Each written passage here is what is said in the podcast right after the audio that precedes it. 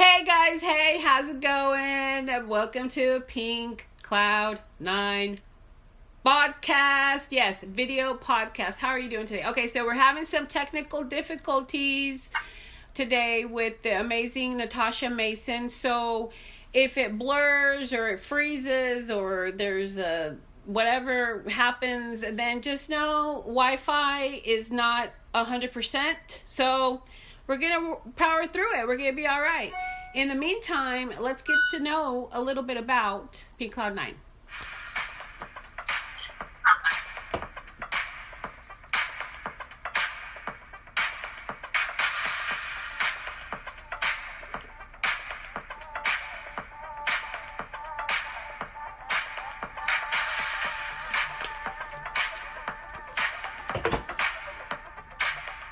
I know I should be talking during this session, but I don't know if other people can hear me, but I think they can. Anyway, Pink Cloud 9 is a recovery term, by the way.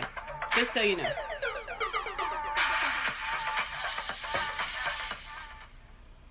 Hey guys, welcome back, and please take a listen to the new theme song brought to you by Placeholder Confidential on Spotify.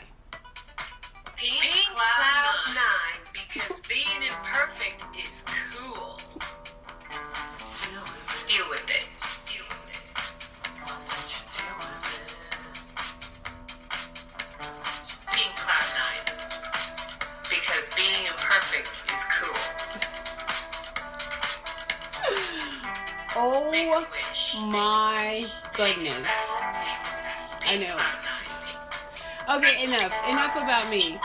Shut it off. Somebody shut it off. Hey guys, welcome, welcome. Thank you so much, the amazing Natasha Mason, for being here today. Hi, Natasha. Hello, how are you? I'm fabulous. Okay, so today you are here to talk about domestic violence coach and mentor, which you are. Cool? Am I am I saying that correctly? Okay, great. The story. Oh, So this is what I'm gonna say. The story behind the ruby. Natasha Mason grew up in the small town of Hartford, Connecticut. At the age of five, her mother's boyfriend began to abuse her sexually. Is this accurate? Yes. And you're okay with this story being told? yes. By the age of 11, the abuse progressed to verbal and physical abuse. Growing up, Natasha would often go to her grandmother's house to get away from the abuse. Her, her mother was being abused as well. As Natasha got older and her family moved to California, she began to seclude herself. She lived this way until her early 20s when she started to go to church and strengthen her relationship with God. The abuse continued until she was 28 years old when God told her to leave, and that is what she did. Now there is a book out.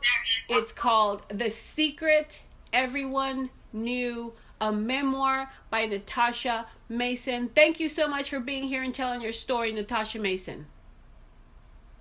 Thank you for having me. Amazing, amazing. Do you know it takes so much strength to speak on this and the secrets that we all have and everybody everybody has a secret, you know. Um everybody has some kind of secret. So thank you so much for, you know, talking about this. Tell us anything that you want to tell us about. Um, just that people that have gone through child abuse, it's hard for them to tell their parent. Um, I told my mom when I was seven. She did leave him, but eventually they got back together. Um, when they got back together, I was, I was still staying with my grandmother. Why they got back together, I don't know. Never asked. It never came up. Um, but eventually, I ended up moving back in the household with him and my mom. Um, and then the sexual abuse continued. It progressed to physical abuse. um, around 11, 12 was the first time of physical abuse, um, where he choked me with a rope until I passed out. When I came to, he was taking the rope from around my neck and I was on the floor. Um, that instilled the fear in me because I knew what he was capable of just from that.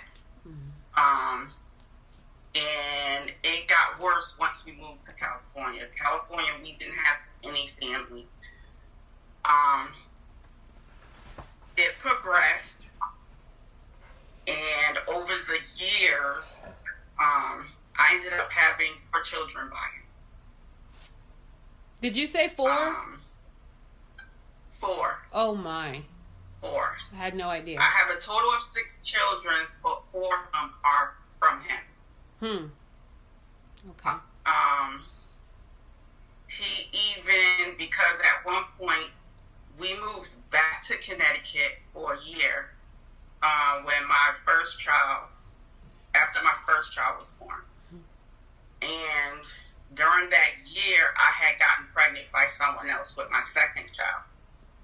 He was incarcerated. When he got out, we all ended up going back to California. Mm-hmm.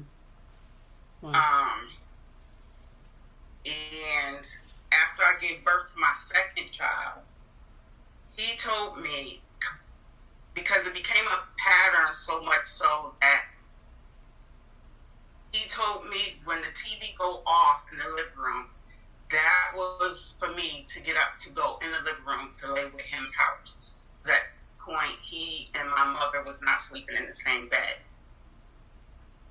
Hmm. So this particular night when I went in there, um, he said to me that he thought about shooting me up with heroin when he realized that my second child was not his. And he told me that the only reason why he did it is because he didn't want to do too much and I overdosed or too little and it had no effect on me. Mm. And um, hearing that and also hearing the different ways he talked about how he would try to kill me Hmm. put so much fear in me. Um, I was too afraid to leave. Mhm. And at that point, I was around 17, about to be 18 years old. Um, I had decided that I was going to leave at 18, but it didn't work out that way. He found out from another family member that I confided in that I was going to leave and go back to Connecticut. And um, it just got worse. So I stayed until I was 28. Um, and actually, leading up to my left, an incident happened where um, he had came in from work and I forgot what it was. I believe it was something about the phone or something like that that he couldn't get through or whatever that he was upset about. He picked up a weight and he was getting ready to throw it at me and he stopped and he said, You know what? I feel you're going to get me so mad one day. I don't know what I'm going to do to you. And I was so scared. And at that same time, my sisters, they were sleeping, but my, um, I'm the oldest. This my sister under me. She climbed out her bedroom window and she went to the payphone and called the police and came back. The police was like, they can't break in unless they heard me screaming, which I wasn't screaming. Um, but when they knocked on the door, he went and opened the door. They did end up arresting him, and we had left. I at that time, um, my mother was and her drug abuse. Mm-hmm. So she wasn't around at that time. So I was taking care of my children as well as my sisters and my brother. So when he got arrested, the officer um, suggested that I take all the children and leave. Right. Which I did, but I ended up coming back. Mm. Um, what happened was it was about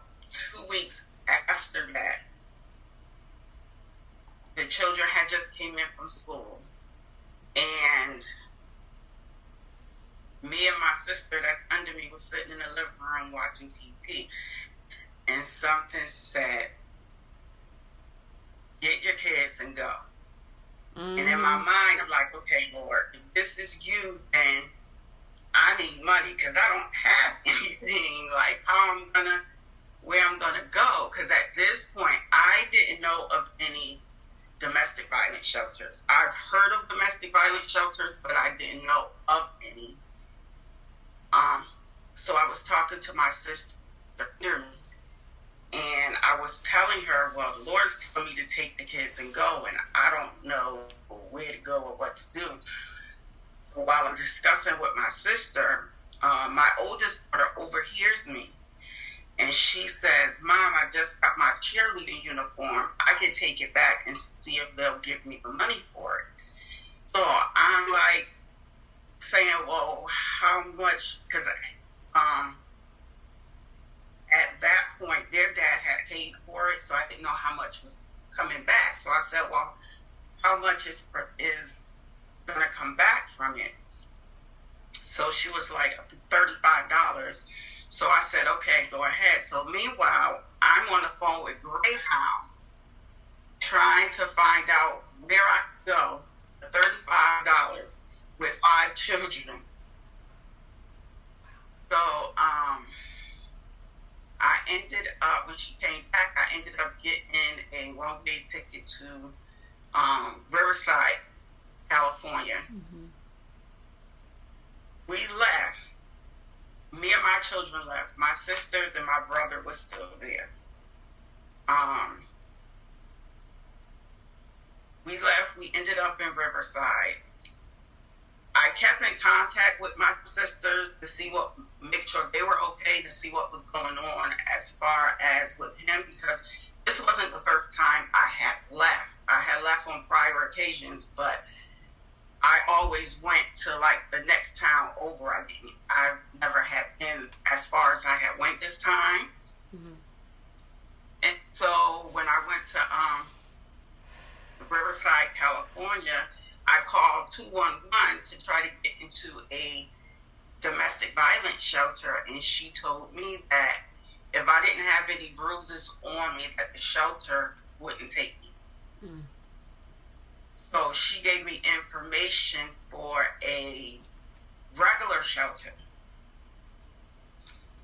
So um, I tried to get a cab only had five dollars on me. I didn't know how far this shelter was. Right. No cabs wanted to take me because I had five children and mm. all this luggage with me. Wow. And um, it was this one cab that came up, and he asked me where I was going, and I was telling him about the shelter, mm-hmm. and he said, "I'll take you."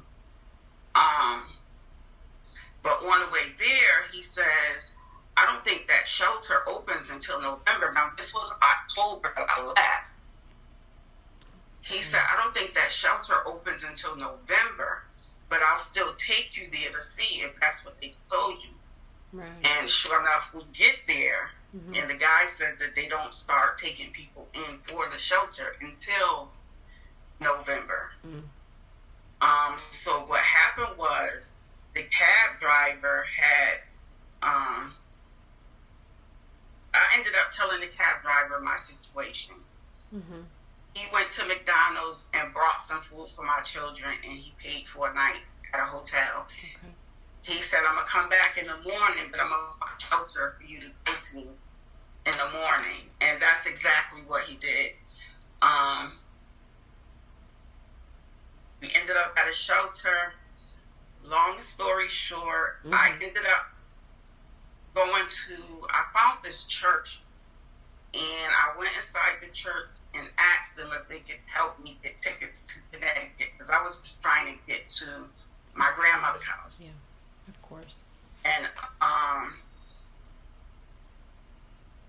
they ended up helping me. Not only did they help me, they had um, one of their members pick us up because we had to go to another town in order to go to Greyhound to get on the bus to go to Connecticut. So from Riverside, California to um,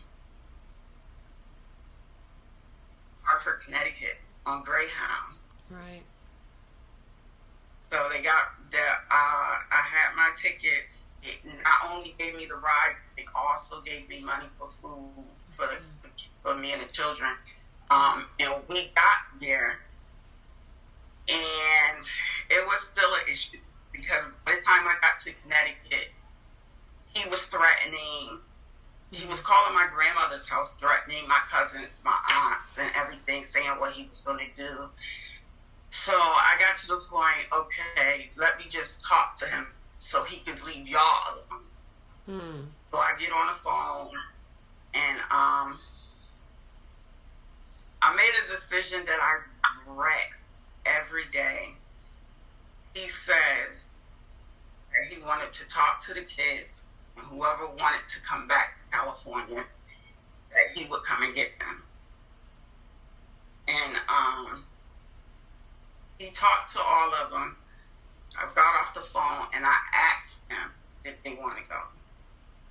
And all of them had ended up going back except for my oldest daughter. He came and got got them and brought them back to California. Mm-hmm.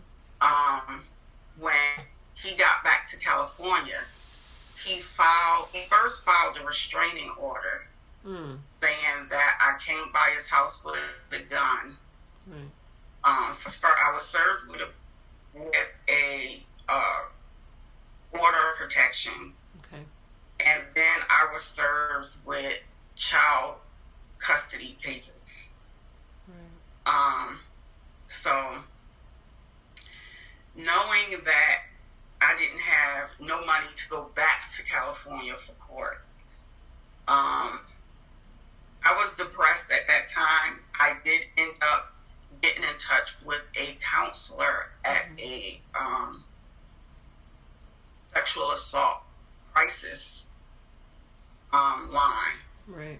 who did a certified letter of everything that I had, the abuse I was going through, and sent it to the judge. Yeah. The judge sent me a letter back with a new court date saying that I could not send any more correspondence and I had to appear. Mm. I didn't know at the time that the organization would have paid for me to go to court and paid for us to come back to Mm-hmm. stay at one of their shelters. So instead of giving them an update of what the judge sent me, um, I just got depressed because I didn't have any type of legal representation. The legal aid in Connecticut was saying that I had to talk to legal aid in California because that's where the case was, and then legal aid in California was telling me I had to get someone in Connecticut because that's where I was residing at. And so I just depressed and just left it alone until I got the final judgment that um, not only did they give him custody, but they had me pay the max allowed for the state of California for child support of nine hundred a month. Oh my god. Um, and from there, it's like, okay, I had to. I went through a lot during those times. Yeah. Of course. Um, with the depression, Mm-hmm. and although I was working, I wasn't making that much.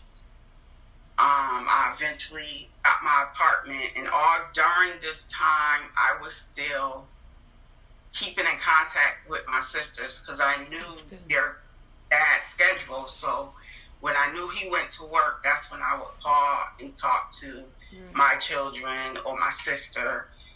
Um, and we communicated throughout the years. Um, until my daughters started getting older. Mm-hmm. Um, two of them now I don't have a relationship with because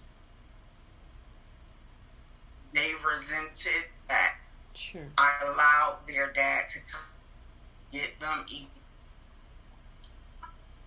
Right. Um, and I have apologized to them, and I did explain to them I that at just thinking what to do for him to just leave alone. Okay. I'm starting I to do lose. I'm starting to lose the uh, Wi-Fi a little bit. Uh, it's starting to sound like choppy, so I Right. can't really understand. But I heard everything. I heard everything Um, before that. So, um, and it, to them that was something. can't really hear you. Okay, so uh oh, one second. Okay, so can't really hear you, unfortunately. But you've told a huge part of your story, which I am like really. I want to know more. I want to know more. I want to know how it all. I want to know the solution, and I want to know the success of your story, right? So we're gonna get back on the show. We're gonna come back. I want you to come back on the show. I want you to tell us how you survived and your success story today. Now, before we go, uh, I want you to tell everybody what you do as far as being a domestic violence coach and mentor, and also uh, how to get in touch with you.